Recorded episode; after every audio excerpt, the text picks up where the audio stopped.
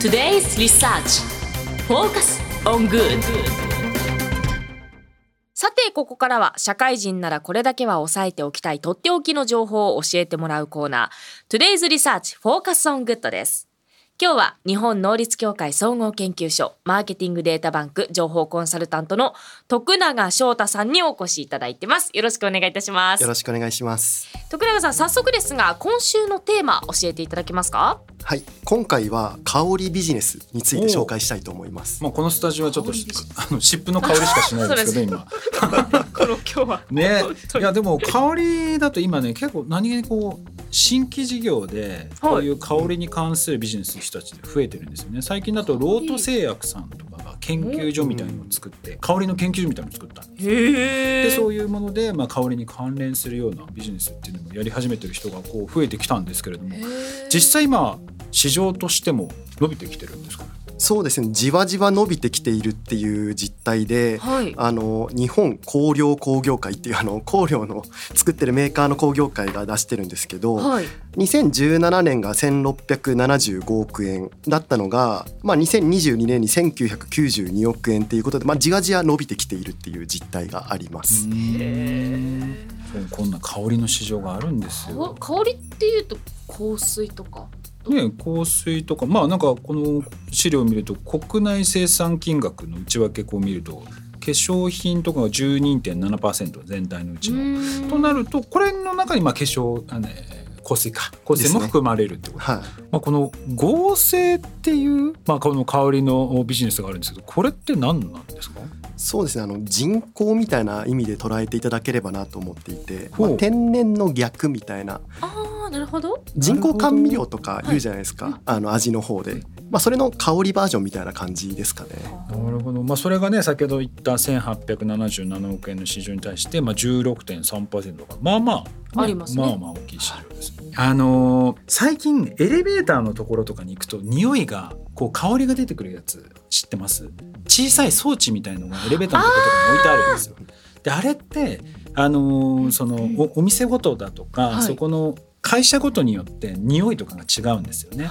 であれ多分その場で生成してあの匂いっていうのを作っていてあのね結構大手の企業さんになるとエントランスであの生成の機械っていうのを置いてるとこ非常に多いのでおそらくそこが入ってるんじゃないかなと。で食品とかはまあフレーバーとか、まあ、そういうものなので、まあ、これはこれとしておそらくその合成っていうのが、まあ、新しく今伸びてきてるところなんじゃないかなっていう気がします。あなるほど食品のフレーバーも香りビジネスの中に入るんですね。入ります。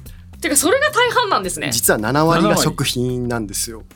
へえ確かに結構重要でかき氷とか有名な話じゃないああはい何何？ですかかき氷って味一緒なんですよあの、はい。シロップって全部。いやいや嘘嘘。一緒なわけないじそうそうゃん。って言いますよね。え違うでしょ。言いますよね。実はもう着色料と香りだけが違うんですよ。そう。味同じなんですよえじゃ香りとその見た目だけで騙されてる。そういうことになりますもしかしたらガムとかもそうなんですか？ねなるほど。すごい食品において香料ってすごい重要なんですよ。なるほど。なので今後やっぱり食品ってすごい重要になってくると思うんですよ香料なぜかというと、うん。代替食品あの大豆ミートとか。ああー。はいやっぱりああいったところってすごいあの香料をあのちゃんとつけなきゃいけないんで今後やっぱりそういったところが伸びてくるんじゃないかっていうふうに見られています。なるほどね。まあでも私あの香りだけそういう美味しそうな香りがしてめちゃくちゃヘルシーなものあったらそれ買っちゃいますけどね。ありがたく、えー、とこれでも匂いついてるのってどどういうやつに使われてるんだなんかデザートとかお菓子系？なんですかね。ああれだ。バナナ牛乳とかコンビニで売ってるよねあありますあれはねなんか確かに。つけた香りっぽい感じがする。確かに。味が。言われてみたら。あああいうのでしょうね。最近だとなんか糖質制限でそれこそヘルシーなんだけど味がすごいジューシーみたいなつけたりとかっていうのも流行ってるらしいですよね。俺さっきあのホテルとかあのやつ匂いのやつが合成かもしれないって言ったらそれ違いましたね。それアロマですね多分。あだからアロマのの市場になるとまたき変わってくるわけですよね。そうですね。あのアロマ芳香っていうような、まあなんですかアロマテラピーとかそういったサービスまで含めた市場だとまた4,000億ぐらいでみたいな感じで。なるほど。4,000億の市場なんですね。そっか。だからそう考えるとアロマも結構でかいですかね。さっき香りの市場でいくと1877億円の市場で、はい。このうんアロマも入れると4,000億ぐらいの市場規模なので、はい。結構でかいですね。アロマだってやっぱり化粧品とかがすごい大きいんですよね。う、うんんまあスキンケアであったりとあか、ーまあそういったところにやっぱりあのこう方向をちょっと入れてっていうところで結構市場が伸びてきているっていうのもあの注食品以外だと注目ポイントになるかなと思います。まあでもここまでこのアロマ系も成長してきたということは何かこうやっぱり新しい商品みたいなのも結構出てきたりしてるんですか？そうですね私がちょっと興味持って見ているのがあのブリージングデバイスっていうのが最近 出てきたことあります？よわからないですね。うん。ブリージングデバイスって何でる。すか？何ですかそれ？なんか電子タバコみたいな見た目なんですけどタバコじゃなくてカフェインとかをあのこう香りで吸うみたいえな知らない。えー、吸ってみたい。えタバコじゃない？タバコじゃないんですよカフェインとギャバが入ってるっていう感じなので、まあ、あのこうニコチンとかが入ってないというかですねじゃあ依存性とかも？大丈夫というところでこれな何をえはガムの代わりみたいなそんなあ感じなんですか？まさしくそうなんですよガムとかそういうような、まあ、ちょっとタバコも今吸えないじゃないですかなかなかどこでも。うんうん。なのでそのう代わりに、まあ、ガムじゃなくて、まあ、ちょっと吸う、まあ、ブリージングデバイスでちょっと休憩するみたいなっ。ていうようなあれになりそうですね。あの禁煙とか口が寂しいみたいに言うじゃないですあか。そういう人にとってもいいかもしれないですよね。すっきりししたりできる。まあそうですよね。うん。でもまあ今このまあ市場としてもまあ徐々にこう徐々にこう成長してきてこういった新しいデバイスも出てる中どの辺にこの香るビジネスっていうのを注目していけばいいんですか？そうですね。私はやっぱりあの香りのデジタル化っていうところに注目すべきかなと思って今日持ってきたっていうところ。なんだそれ。は。うん全然香りのデジタル化？あのデジタル嗅覚市場。あの e ノーズ市場って言われてるんですけど。えおう e スポーツみたいな、はい。E ノーズ。いいのいいノーズ。もう本当にあの香りがどんどんあのこうデジタル化していってですねいろんなテクノロジーとして使えるようになってきたっていうような、あの市場が今後注目ですよって話になってきていて。どういうことですか？何っていう感じだと思うんで、うんちょっとうん。ビジネス的な変遷ちょっと歴史の話を入れながらちょっはいと解説させていただくと、はい。昔2005年に香り通信ポータルっていうのがあのこうサービスとして出てきてですね、まあ、インターネットでこうレシピに基づいた香りが再現できますよみたいな。そえれー買えばあのこう香りが出てきますよみたいな通信ポータルとか。すごい。あった気がするなこれ。えー、知らないです。うん見たことある気がします。へえ。まあ、ただちょっとあのこういかんせん早すぎたというか ですね時代がちょっと早すぎたっていうところでちょっとあまり広がらなかったんですけど、うんまあ、そういうのがですね今結構あの技術の進展でできるようになってきたっていうところがあって、ん香味発酵さんっていうまあこれお関西の企業なんですけど、はいあの匂いをデジタル化あの匂いを高度にしてデータベースで覚えさせるっていう独自技術をですね発展させた会社があってですね。えこれはまあ香りのその DB デジタル化っていうのをして違うところからじゃあこういう香りを出したいからって言って指示出してそのデジタル情報に合わせて匂いを生成して出すみたいなそんな感じなんですかね？まさしくおっしゃってる通り過ぎてその通りです。香味発酵さんとまあ NTT とか NTT データとかが一緒に実験をしてですね、まあ、データで覚えさせる。で A 地点でそういうような匂いを高度化したものを B 地点で再現するみたいな形で遠隔地で同じ匂いを発生させるっていうような実験に成功させているというようなですね香りのデジタル化が急速に進んでいると。すごいな。なんかね我々が知らないところでいろいろ動いてますね。でもなんか最近私行きたいなと思ってるのが香りをこう自分でこうカスタマイズして作れる。ああなんかそういうのもありますもんね。あります確かにあと最近あの代官山にできてたのがシャンプーなんだけど、うんそのシャンプーの香りを自分に合わせてなんか何万通りの中からなんか選べるらしくて。すごいですね。そうなんかその人にちょっと話聞いたらん香水なんかよりもやっぱ髪の毛がすげえ重要だみたいなことをおっしゃってえー、そうなん。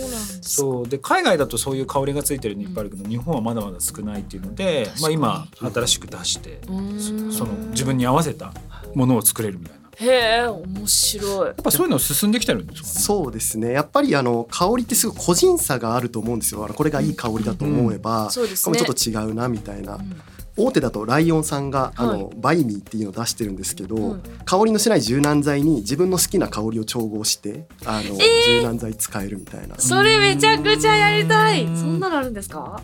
まあ、なので衣類も自分の好きな香りにあの調合できるみたいないいなとかも出始めていると。この今まあ香りっていうところでいくとさっきね私もアロマの発生装置の話をしたと思うんですけど、はい。今なんかその辺で新しい発生装置みたいなものっていうのは生まれたりしてるんですか？そうですね。ちょっとあの消費者向けにはまだそこそこまでなんですけどあの大野さんが最初におっしゃった通り、まあ、法人向けというかっていうのでアロマシューターっていうのがあの出始めていてですね、まあ、結構前から出てはいるんですけど、まあ、これですね手のひらサイズでなんですかねイメージなんかプリンターみたいなイメージなんですけど。手のひらサイズの発生装置にカートリッジを入れて、うんそれであの香りを発生させてくれるみたいな感じですね。でもなんかこういうのもっと小型化してくるとなんかテーマパークとかでもすごい使われそうな気がそうですね。ね。ショーに合わせて香りをつけるとねなんかかそういうの今ありますもんね。ねありそうな気がしますよね。そうですね。今後そこら辺に期待されてるのが、まあ、VR 技術であったりとか。あー。例えばわかんないけれどもその VR で森林に入ったらちょっと森林の匂いがするようにするとか。そうですね。砂漠だったりとか雪原だったりとうん。かそういうのができると。このアロマシューターすごいのは、い。その今までその香りで残っちゃうっていうところがあったんですけど、うん。あの瞬時にあのこう香りを変えることができるっていう 技術が できたらしくてですね。残らないってことですか？残らないえー、それはすごい。なのであの先ほどみたいなその映画的な VR 的な場面転換もそうですし、例えばさあの注目されてるのはあの広告とか1分間の広告をこう瞬時に香りでまたちょっと変えていくみたいうな。わどうします？ハンバーガーの CM が流れてきてハンバーガーの香りとかしてうわお腹空いたなーってなるってことですよね。でも次の CM がもし柔軟剤の CM だったらそういういい香りのちょっと言っていいですか？俺多分そのスイッチ切る。ちょっと嫌かな。ちょっとハンバーグの匂いが嫌かな。あの多分最初は使うかもしれないけど。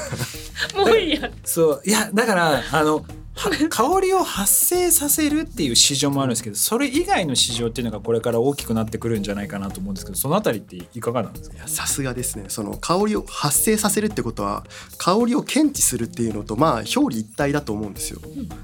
まあ、それ出すっていうことは、まあ、あのこう分析してあのちゃんと把握できるっていうことだと思うんですね。うん。香りビジネスって言った理由がここにあって、はい純粋に香りを楽しむのではなくてですねその香りを使ってですねビジネスを変えていくっていうところが大きなところかなと思っていて。例えばどういうことですか？例えばですね今すごいあの匂いの検知のレベルが上がってきているので例えばその野菜の収穫時期とかが分かると。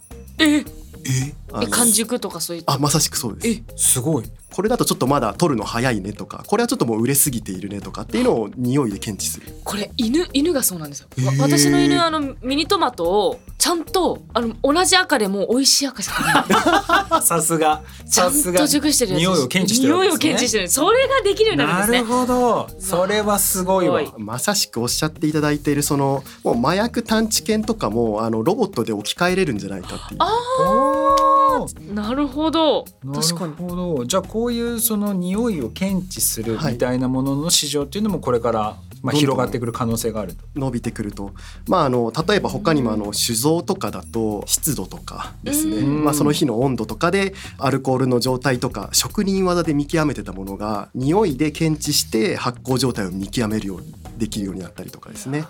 あとこの、まあ、香りビジネスのこの未来をこう考えるとしたらこうどういった視点でこう見ていけばいいんですか？そうですね。その中で考えるので一つ重要なのが、まあ、ナッチ理論がちょっと参考になるのかなと思っていて、まあ、ナッチっていうのがなんかあのノーベル経済学賞を取った理論なんですけど、はい。まあなんか英語で軽くつつくとか行動を後押しするとかですね言われるようなものなんですけど例えばあのスーパーとかでなんか下に点とかあったらなんかそこに並んじゃうじゃないですか人なのでこれやってくださいねって言われずともいつの間にかやってしまうみたいな環境的にですね、まあ、そういうようなあの環境的に促すっていうのがナッチ理論なんですけどこれを香りで当てはめて考えるとこういうことになった方がいいだろう。こういうような行動をしてほしいっていうのを逆に考えてじゃあどうやって香りで後押しするか。マーケティング的に言うとバックキャスティングっていうんですけど、はい、まあ、理想の状態から香りを使ってどうやっていくか、まあ、ここがビジネスで今後考えるべき点になるんじゃないかなと思います。そうですね。